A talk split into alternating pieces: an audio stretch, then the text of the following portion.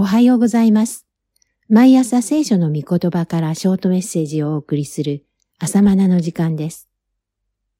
今日は出エジプト記第26章33節の御言葉です。その垂れ幕はあなた方のために聖女と死聖女とを隔て分けるであろう。引き続き26章も幕屋の詳細が記されています。幕屋の中心部は聖女と死聖女です。その死聖女と聖女は板塀に囲まれた部屋になっており、その板の寸法と枚数が記録されています。また、板で囲まれた聖女と死聖女の天井部は大きな幕で覆われていました。一枚物の幕を作ることができないので、十枚の幕をつなぎ合わせて一枚にし、それで覆いました。さて、板塀で囲まれた部屋の入り口から入ってすぐの部屋が聖女であり、その奥にある正方形の部屋が死聖所です。この死聖所は神に最も近く、かつ最も聖なるところを意味しています。この姿勢上は天を表しています。毎日祭司たちは聖女に入って神への礼拝のために食台に油を注ぎ、パンを備え、香を炊きました。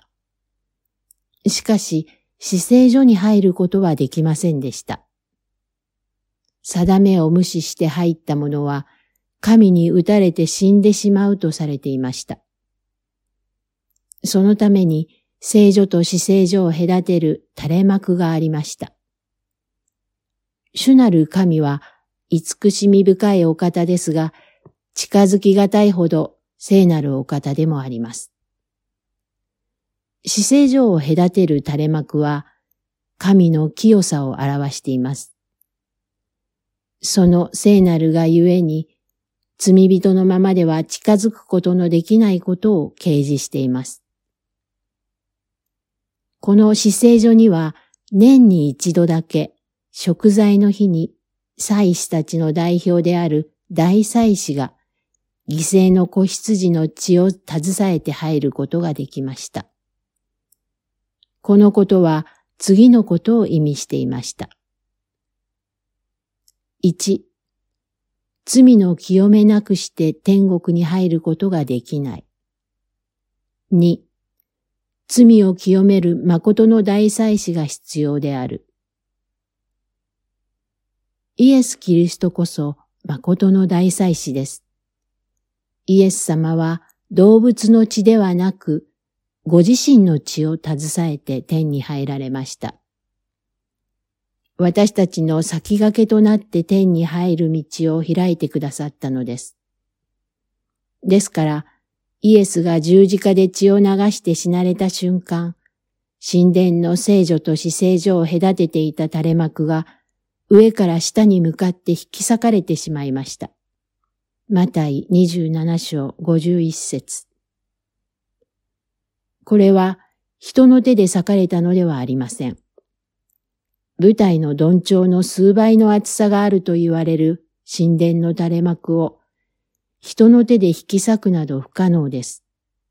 しかも上から下に向けて裂かれたのです。人が裂くとしたら下から上へと裂くしかありません。この垂れ幕が引き裂かれる光景を聖女で奉仕していた祭司たちが目撃しました。まだ見たことも入ったこともない死聖所が目の前にあらわにされた出来事に、祭司たちはいかに驚いたことでしょう。イエス・キリストが十字架で死なれたことによって、神殿の垂れ幕が引き裂かれたことは、今まで閉ざされていた死聖所への道、すなわち、それは天国への道が開かれたことを意味していました。今や誠の大祭司であるイエス様によって、私たちは大胆に神に近づくことができるのです。以上です。それではまた明日。